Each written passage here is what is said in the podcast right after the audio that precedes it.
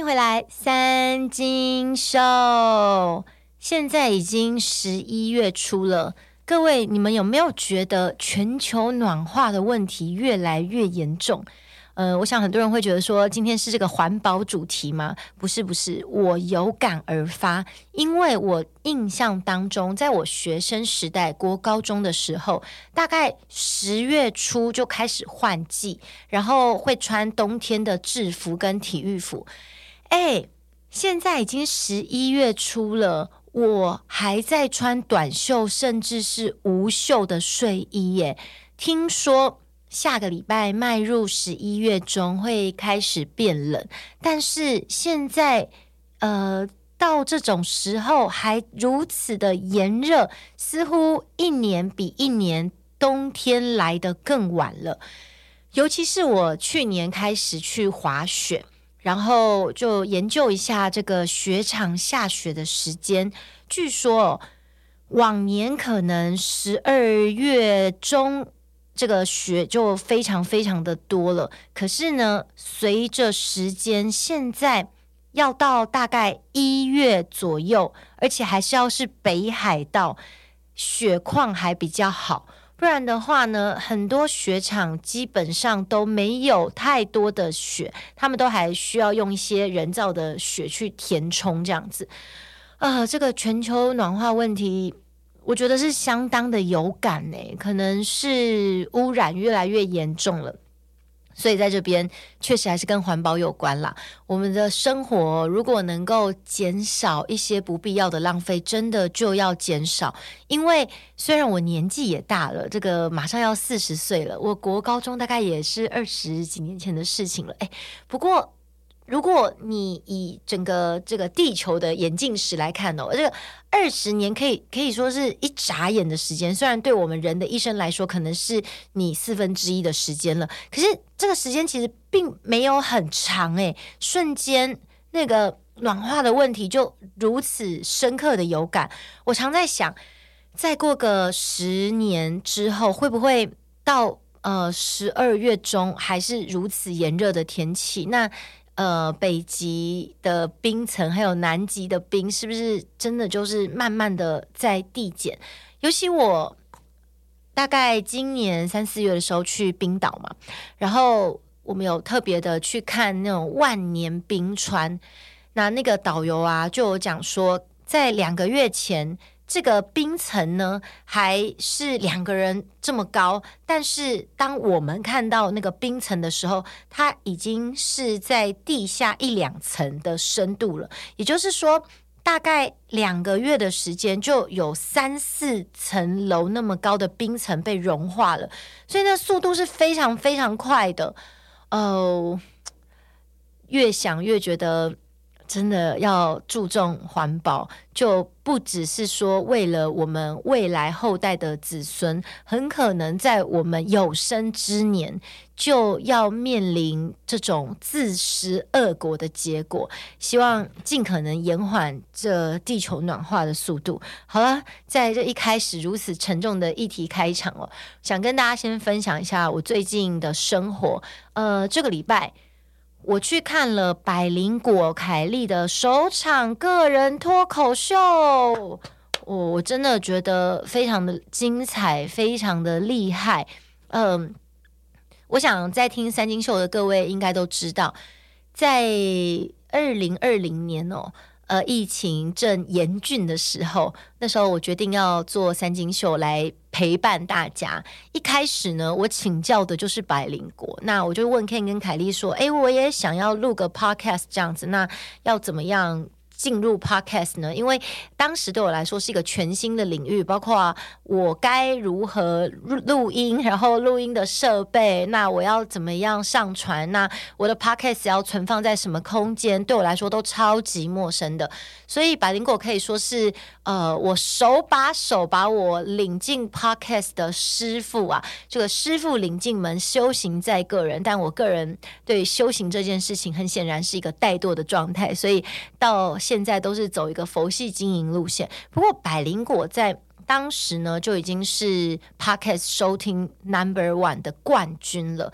呃，我认识百灵果是在眼球中央电视台的春节联欢晚会。那当时眼球中央电视台举办那个春节联欢晚会，找我去主持。然后凯莉跟 Ken 呢，他们是主动写信给眼球中央电视台，然后说希望能够有这样子的合作。所以我印象很深刻，那个时候凯莉负责的哦，竟然是。春节联欢晚会的财务部分，就是有任何需要报账的，你要去找凯莉报账。那 Ken 呢，在我们的第一次，他是以一个主持人的身份登场，这样子。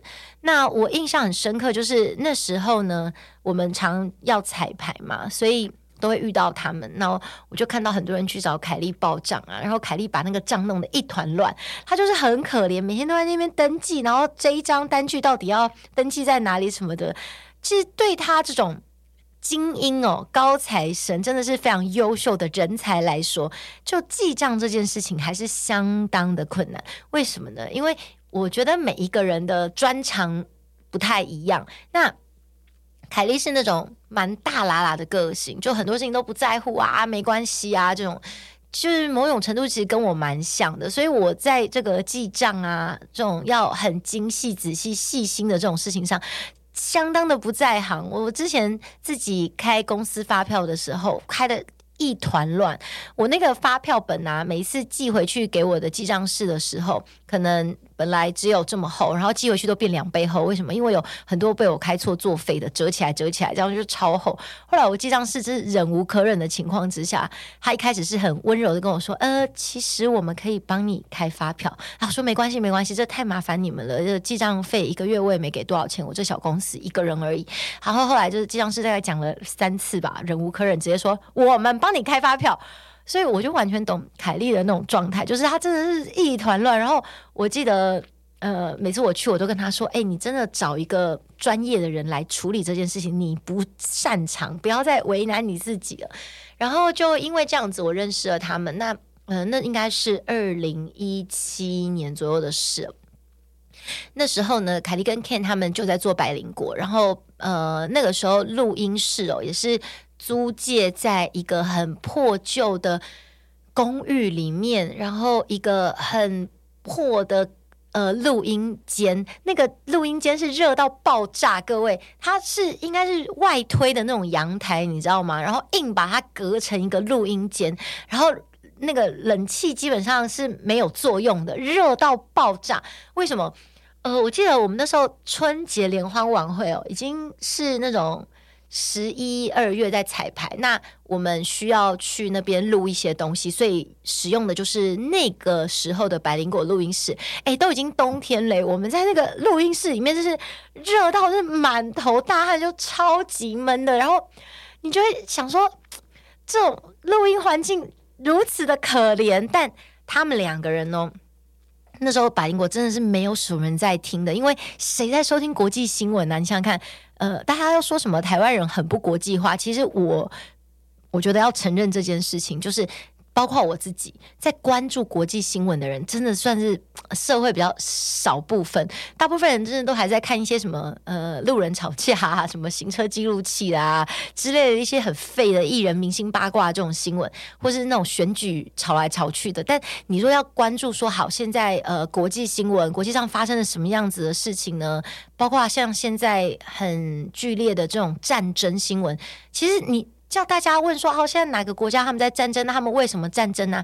你随便去路上做个街访，知道的人真的非常非常的少。但如果你去问讲说，哦，那个呃，柯文哲怎么样怎么样啊？哦，现在侯友谊怎样怎样啊？郭台铭他拍了什么影片啊？你去问大家，可能了若指掌。这样，这是台湾人的问题嘛？所以那时候真的也没人在听他们的那个百灵果，但他们两个都录得非常的开心。就呃，我觉得他们是一种。真的好喜欢这件事情，然后即使工作很辛苦，那时候凯莉在当主持人，然后也有兼很多口译的工作。那 Ken 本身自己白天也有很多自己的事业在搞这样子，但他们呢，每周都固定晚上应该是录音录个一两次这样子，然后躲在那个破旧很热，设备当时也非常鸟，谁要赞赞助他们，就是没有人在听的，就是自己掏钱啊，然后买那个很阳春的那种配备啊这样子，他们还是。乐此不疲在做这件事情。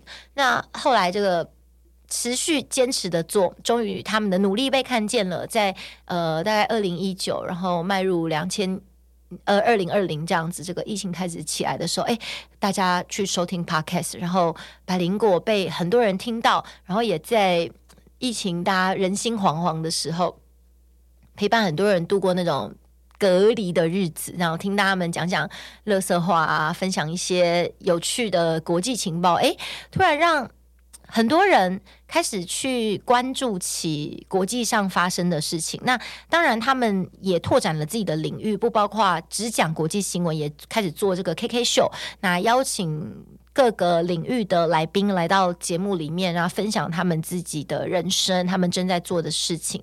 那有有非常多的全新的族群也开始收听了百灵果这样子，所以我真的觉得我自己算是一路看着百灵果。就万丈高楼平地起，对我来说其实是非常非常的感动的。诶，就是呃，在看着他们那个破旧录音室的时候，我说实在的，我没有想过说竟然有这么一天。那我现在常常去回想这些，我都会觉得说，只要你坚持哦，做着你自己喜欢的事情哦，我们不敢说你迟早有一天会被看见，但是我相信就是。有这样子的热情跟热忱，呃，你一定有机会被别人看见，但你不要抱着说我一开始就是。我要受到万众瞩目啊！我就是要呃看消费者喜欢什么啊！我就是做消费者喜欢的东西啊！确实，我们做生意必须要知道说，诶，这个消费者到底喜欢什么？消费者喜欢是一回事，但是你要知道说，只要你做的东西能够感动得了你自己，那一定也会有某一个族群被你感动，因为每。呃，一个议题，不管是再冷门的，都会有属于他的受众，就是有他的 TA 在。可是你做东西，首先要感动得了你自己，我觉得这是最重要的一件事情。尤其像我自己就做算是自媒体吧，这么多年了，我呃也是深刻的感觉到说，我自己也是一直做着我觉得好玩的事情，然后我讲的事情是我自己觉得有趣的，我觉得好笑的，我想要呃跟你们分享的。那我一开始也并不是为了说我我就是要红，我想要被你们看见，所以我去做这些哗众取宠的东西这样子。可是慢慢的就呃就累积到一些小小的族群，诶，开始在关注我，然后这个受众是慢慢的扩大。那也许我并不是做太主流的东西的时候，并没有办法得到一下子一百万啊、两百万啊这么。广泛的受众，可是问题是，我觉得那个呃留住的 TA 哦才是长久的，就是大家并不是因为一个很及时性的议题关注你，因为他们如果只是因为跟风，然后就像一日球迷一样嘛，啊看一看啊好，因为我的散这样子。就看个热闹而已。可是，其实我觉得慢慢累积起来的，你会觉得说，哎，我们大家是一起在成长，然后一起在学习。我呃分享了我觉得有趣的事情，那我也从大家的回馈当中学习到很多这样子。我觉得这还是做自媒体最有趣好玩的地方吧。那我我自己看百灵果也是这样子的状态。不过我说这个凯莉呢，她做百灵果，那在大概一。八年左右吧，她突然的跨领域跑去做了脱口秀。呃，我一开始觉得说他可能只是一个玩票性质，就好玩嘛，斜杠一下这样子。然后呢，直到呃在疫情期间，应该是二零二一年的时候，他突然邀请我去。参与他们其中的一场演出，叫做“呃男俗女”的这个对抗脱口秀。那我当时呢，觉得好好玩，我就真的是玩票性质了，就想说那去玩玩看这样子。哇，结果一去，我才发现说，那真的是一个全新而且非常困难的领域。很多人可能觉得说脱口秀这个东西哦，你就是会讲话这样子，我也。觉得说啊，那不就像我直播或是我的 podcast 一样，我现在跟大家讲的内容啊，就聊聊天这样子，分享一些我生活当中遇到我觉得好玩的事情。就我发现哇，完全不是那么一回事。就是脱口秀呢，不是闲聊，基本上都一定会有写本。那写本的话，就是你自己写，或是跟写手一起讨论这样子。然后呢，那个本出来之后，你必须要看起来像闲聊一样，很自然的跟大家。讲这一段故事，你不能够像是演讲或朗读比赛那么僵硬，那是没有办法去感动你的观众的。而且，脱口秀的这个 tempo 非常的重要，就是你呃不能够像电视上面那种短剧的演出，因为那种演出就是很僵硬、很矫揉造作，好像在这边我们就需要来点罐头笑声，哈哈哈哈哈这样子。脱口秀它其实。某种程程度很像是舞台剧，就是全场的那个呼吸哦，是你在掌控的。所以呢，你什么时候要有断点，你什么时候期待观众会有笑声，你是需要经过设定的。真正厉害的脱口秀演员呢，他是能够完全的掌控观众的情绪，放的不是罐头笑声，是你发自肺腑、真挚笑出来的那个笑声，那才是最厉害的脱口秀。所以我那时候自己去体验脱口秀演出的时候，我必须要说，其实我挫折是非常高的。诶，就是呃，我以为就跟我直播一样嘛，然后我也觉得我是蛮会。讲话的人，所以我觉得说话这件事情对我来说应该没有什么难度。去了之后，我才发现说，呃，那不光只是说话，那基本上我也很会背稿嘛。可是呢，我要怎么样去讲这个故事的节奏是非常难的。比如说，我讲到这边，我要停一下，等观众笑。那我等观众笑要等几秒哦，那个也是一个很难拿捏的时间差，或是说。我讲这一个故事，在这边我应该要有的情绪表现是什么？然后我要有的语速是什么？这都超级超级困难的。所以你知道吗？Even 你拥有一个很棒的本，但是你可以把这个本讲得非常不好笑。如果你表现不好的话，那真的是需要很多的舞台经验去累积。那。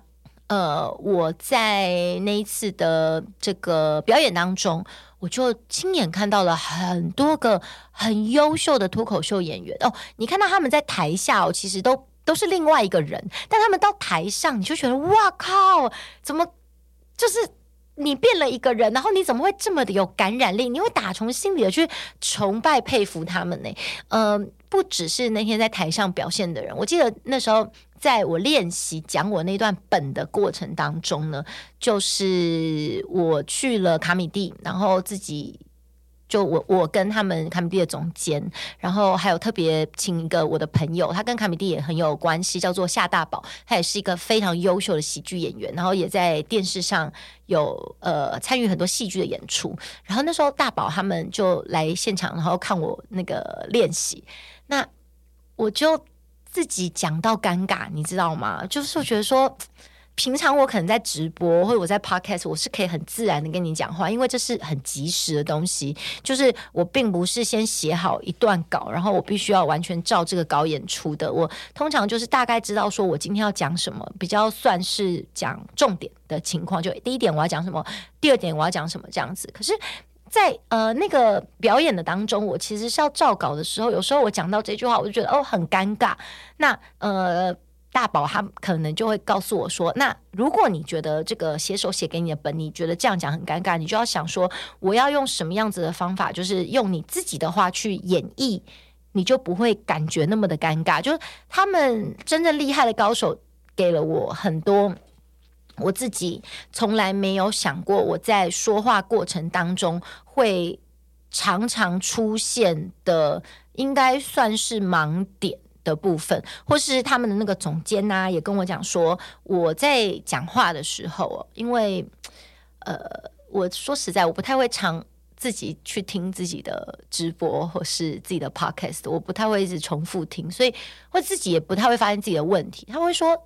我常出现的是，我觉得我会说，我觉得，我觉得，就是其实是一个口头禅，没错。但是，呃，如果一直出现这样子的口头禅的话，对于在听我讲话的人，可能也是一个呃没那么舒服的状态。这就是我需要学习的地方。那总之呢，我经过了这个表演之后，我就觉得，呃，打从心底很佩服、崇拜这些真正厉害的。脱口秀演员，那凯莉当然，她一开始也不是专业脱口秀演员出身，但是她进入了脱口秀，然后她一定也经过了好几场她觉得烂透了、超失败的舞台，然后觉得自己真的很不好笑，中间一定也我我因为有参与过，所以我。我不能说完全，但我觉得我大概能够体会他的心情，就是觉得我怎么那么烂，觉得我怎么那么不好笑，一定会有很多呃怀疑自己的地方这样子。但我必须要说，我在前几天去看了他个人的专场首秀，我觉得我又说了，我觉得他真的很优秀，真的很棒。那我觉得那个棒是他在舞台上面呈现出完全的他自己。那是非常困难的事情。我相信脱口秀演员有很多种不一样的呃 type 类型，就像我说的，有些人台上跟台下根本就是两个人这样，完截然不同的状态。但我觉得凯莉她的表现是，台下的她就是这样子的她，台上的她是一模模一样样的。可是她把呃她自己个人。讨人喜欢的那个特色跟优点发挥到最大，所以他在舞台上发光发热。就是他的梗可能就是色情嘛，对不对？常常就讲干来干去啊之类这样子的话。那你知道？你常讲些这种色情啊、干来干去的这种话呢，很容易沦为低俗跟下流，然后就会觉得说你好像都在讲一些那种直男，然后不好笑的黄色笑话。但是你会发现说，他在这个脱口秀当中的呈现呢，完全是一种非常高级、很顶的，然后你会发自内心笑出来的色情。而且他即使讲那些器官啊，干来干去，你也不会觉得低俗，你会觉得好好笑。那我觉得是非常难的呈现方式，然后也把他自己的人设很完美的融合在里面。那还有就是他在这个表演当中呢，也融入了这种他平常。就是一个很爱乱讲话、大咧咧，然后我现在想讲什么我就讲啊，老娘爽就好了，我做什么事情就我爽。诶，他本来就是这样的人，所以你看到这个百灵果常被炎上，就是因为凯莉常失言的啊，讲错话这样子。那你说他讲错话这件事情呢？我因为我也是一个很爱乱讲话的人，所以我必须要说，就是说，有时候你们会问我们说，诶，这句话你为什么要这样讲？那有时候真的就只是一个爽，就是一个脑热啊，我就是爽啊，我就想讲这个话。所以我自己早期，我我不要说早期，是因为我现在失言的频率比较比较少了啦。就是我早期常脑热啊，就觉得说，哎，就这样啊，我觉得就这样，因为在我们的理解、我们的世界里面就是这样子啊，所以我们就常冲了这一句话。那可是没有想到说哦，这个话竟然可以呃有这么多人不爽啊，这么多人会想要来骂你这样子。那呃后续当然一定会遇到一些问题嘛，你被延上了，一定就会有争议啊。那呃有人会说啊，你们会不会就因此掉业配啊？就那个厂商不来找你合作啊？那对百灵果跟我来说啦，其实。其实掉叶配真的是不太会，呃，你说有的厂商会影响吗？会啊，比较怕事的厂商，那就会延后一个礼拜再上嘛。他们是这种状态啦。那如果是我的话，基本上我的厂商会来找我的厂商，就是没有在在乎这种东西的，因为这个商业嘛，就是谁卖谁讲话就大声喽。所以，呃，厂商是没有在乎。对我们来说，就是有争议都是好好的流量这样子。不过我自己在后期，我真的是避免麻烦。有些话我反而就不会讲得那么直接了。那不讲那么直接，原因真的只是避免麻烦。可是我会不会讲？我还是会讲，因为我觉得说我也不是什么家大业大，做到像萨泰尔那样子，你知道吗？就是一个个人嘛，所以我一人保全家保，我要讲什么我就照讲这样子。那嗯，我相信百灵果也是这样子，他们也不是多么家大业大嘛，那顶多就比我多养几个员工这样子。所以我觉得其实。乱讲话这件事情，我觉得，你看，我觉得很容易讲。我觉得，我觉得，我觉得，或许是一个 那种，呃，我的逗号跟馆长的干你娘是一样的存在，就是乱讲话也是一个特色啊。你们不就喜欢我讲话尖酸刻薄，然后这样整天乱讲话嘛。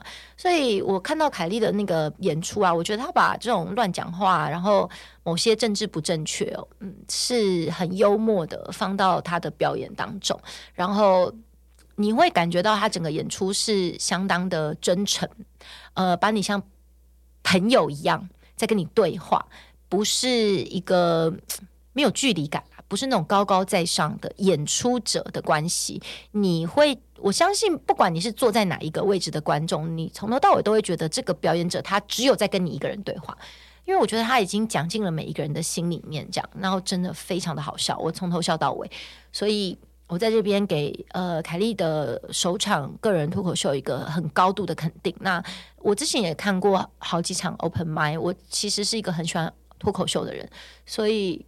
呃，你会问我说他的表现，因为我认识他那么多年了，我觉得那是真的，他人生最好笑的时刻，非常非常的棒。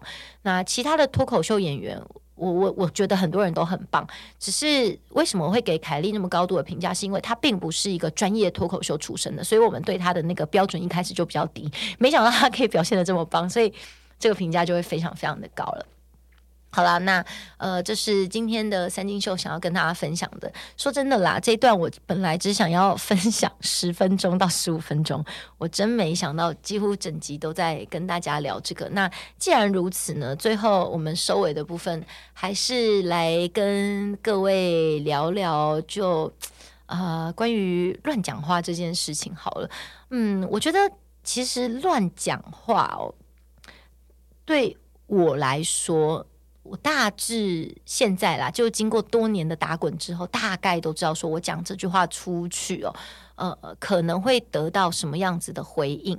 那关于正反双方的回应，我大概也都知道，所以我也知道说要讲什么样子的话，可能嗯，政治比较正确，然后拔草测风向，这样大家混久了也会知道风向怎么走。只是呢，我真心的不想要。整天跟着风向走，当个风向仔，因为我觉得那就失去了自己，你就呃变得好像是为了讨好这个社会，讲出了一些违心之论。因为我真心的不是这么想，所以即便到了现在啦，我讲的每一个评论都是。发自我内心，我真心的这么觉得，我是站在这个立场，然后我讲的论点也是因为我这么想。只是以前我可能是更加直接的去讲那个内容，但我现在会变得比较温和，不够那么尖酸刻薄的讲。呃，这点在之前我上馆长的直播的时候，这个管儿他也说，我现在就是讲的比较算是温柔一点。你问我说：“嗯，这是被社会给磨了我的棱角吗？”我想这点我必须要承认，因为我不想要给自己太多无谓的麻烦。就我可以招惹麻烦，但我不想要那么的多，too much，就会造成我的困扰。因为你知道，麻烦这个东西，就是呃，我还要。多花一点心力去应付多余的，就会觉得累。我不太喜欢会累的事情，所以很多事情我现在其实就是点到为止。呃，但是放心啦，还是有兼顾好笑的部分啦。我觉得好笑是人生当中最重要的。那我在这边讲一个我在今天录音之前遇到的一件事情，跟乱讲话有关。就是今天发生了一个新闻，就欧阳妮妮呢被网友。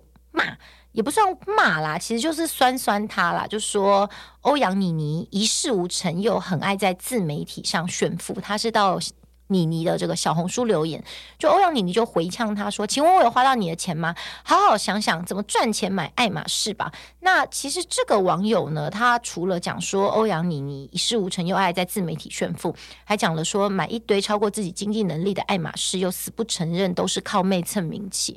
那我今天就特别发文分享这件事情，是因为我觉得，呃，如果你能买得起爱马仕，然后也是不偷不抢，也没有什么错，这个是自己的自由嘛。那炫富这件东西是社会观感问题。如果我只是分享我自己喜欢的这些包包，也是我的自由啊。你觉得炫富那是你家的事啊，这是我的想法。不过呢，我觉得。以欧阳妮妮目前我们看到台面上的这个演艺收入来看，应该是没有办法买得起那么那么多，绝对买得了爱马仕，只是说买不了像他炫耀的，或是说他分享好不好的那个状态的那么多的爱马仕。那我觉得，如果他能够靠爸，好不好？不管是靠爸、靠家里、靠妹、靠姑姑、靠妈妈。这这就是他的本事，他投胎投对了，他在能够投对胎，那就是你的本事，你就是赢在起跑点上。所以这是我个人想，只是我觉得欧阳你你不需要去呛网友说，好好想你怎么赚钱买爱马仕吧。那你怎样是你的自由啊？网友评论也是他的自由啊，你不需要去呛网友，那真的很像是中二在吵架。那结果我这个我分享其实也只有讲这些，然后说。这个欧阳妮妮其实选包包的包品不错，穿搭也不错哦。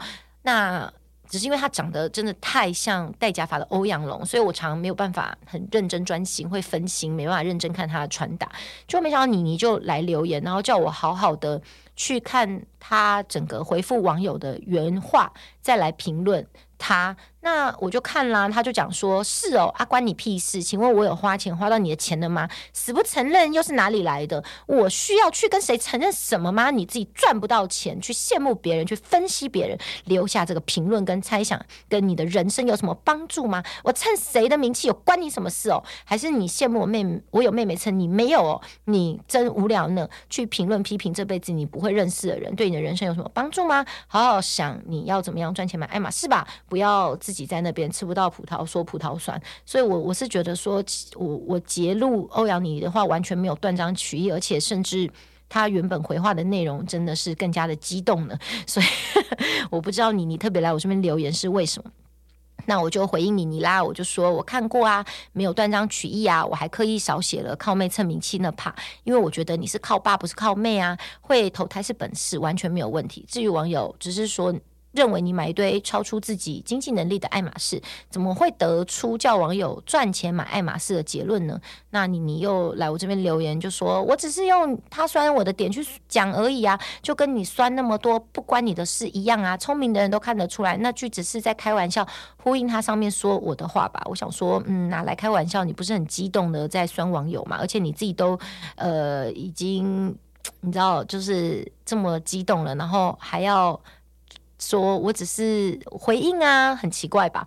那我就说网友酸你的点哦，要回酸你也不会是这样抢你你他的回应就很像说，哼，我有你没有怎样怎样，你是不是羡慕我嫉妒哦？那种感觉真的是不是很中二？我就说如果我是欧阳妮妮，我就会回说，哎。会投胎就是我的本事啊！我没有像你说的一事无成啊。那基本上评论就是宪法保障我们的言论自由嘛。那你说呃呃，为什么你要来评论我？呃，对你人生有什么帮助？呃，没有没有帮助啊，就爽啊，爽不行吗？你知道人生做很多事情就是爽啊，对不对？我就想要评论啊，有什么问题？这是我言论自由诶。然后你你就开始讲说什么？我不要浪费太多时间在你身上，因为我的人生有太多美好的事情，不用靠批评别人来赚钱。我骄傲，我就觉得太好笑了。如果你人生有那么多美好的事情，不用浪费时间在我身上，哦，不用批评别人的话，那你从头到尾就不用去批评问你的网友啊，说你一事无成的网友啊，你就不要回他啊，对不对？那你还特别来我这边留言呢，你来这批评我干嘛？我觉得非常的好笑，所以想跟大家分享一些这个今天遇到的这个小事情。那。说这叫不要乱讲话？呃，对欧阳妮妮他们这些被我讲的人来说，他们觉得我在乱讲话。可是我就是觉得这就是一件好笑的事情，或者我觉得这是一个价值观，很值得透过一个公众人物发生的事件来跟大家分享我的价值观、我的想法。那你可以认同，你也可以不认同，那绝对是你的自由。只是呃，我也很欢迎大家来跟我分享你的想法是什么，就像我欢迎欧阳妮妮来跟我分享她的想法是什么一样。呃，我希望就是任何人呐、别人讲的时候，你都可以好好的去思考一下，说，诶，别人讲这句话到底有没有有没有意义？就这个批评到底是不是能够值得我去思考一下？那当然，那些乱批评啊，没有理由，只是想骂你的，那你你可以无视嘛，你就觉得哦，那就这样子嘛，反正就是，嗯、你知道，人生在世。一定会有人喜欢你，一定会有人讨厌你。有些人就纯粹想骂你啊，他就爽啊，这样子。那你也不用怪自己，不用往心里去嘛。可是如果有些人对你的批评是诶有意义的，就是我我我常会觉得我会返回去去思考。比如说有时候大家会跟我讲说，诶他不认同我讲的这个点，我就会去思考说他不认同的理由有没有参考的价值。因为每件事情本来就会有不同的观点，我觉得我们能够去接纳、包容，然后。